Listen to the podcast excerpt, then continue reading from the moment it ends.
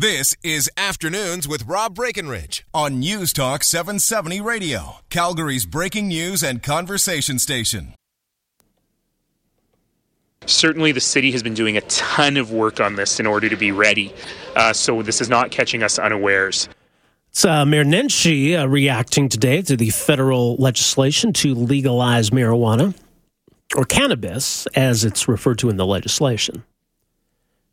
I wonder if we're going to get away from this weird habit that, that governments used to have where we would spell marijuana with an H in all government communication. Uh, they keep using the word cannabis in the legislation today we're all talking about the same thing.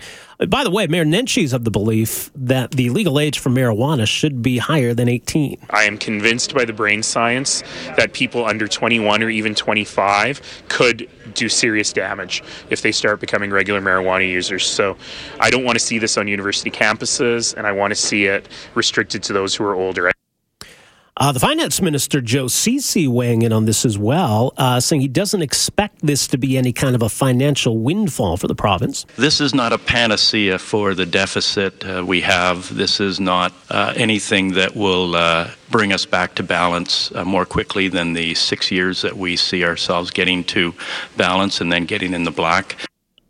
I, I would think not. We have a $10 billion deficit.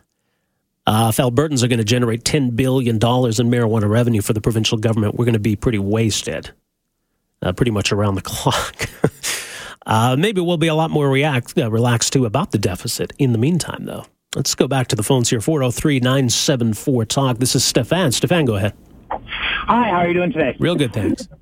Love your show, long time fan. Appreciate so I just wanted I just wanted to respond briefly um, to the whole air. Whenever this discussion comes up, whether it's in class as I'm a student at SAIT or on the job site, um, you can really tell who's educated and who's invested in seeing this be successful and who is basically um, still of the of the mindset of what they were taught, maybe incorrectly taught, and some of the um, negative stigmas that go around, which many of which are not true. For example, we had a caller discussing earlier, oh, the smell of marijuana comes through the walls. Well, that's kind of a funny argument considering one, if it's a no smoking unit, it's going to be a no smoking unit for marijuana as well. And number two, I mean, I could cook curry chicken in my kitchen and have it come through the walls. That's part of living in an apartment building. If you live in an apartment building, you have to live with neighbors.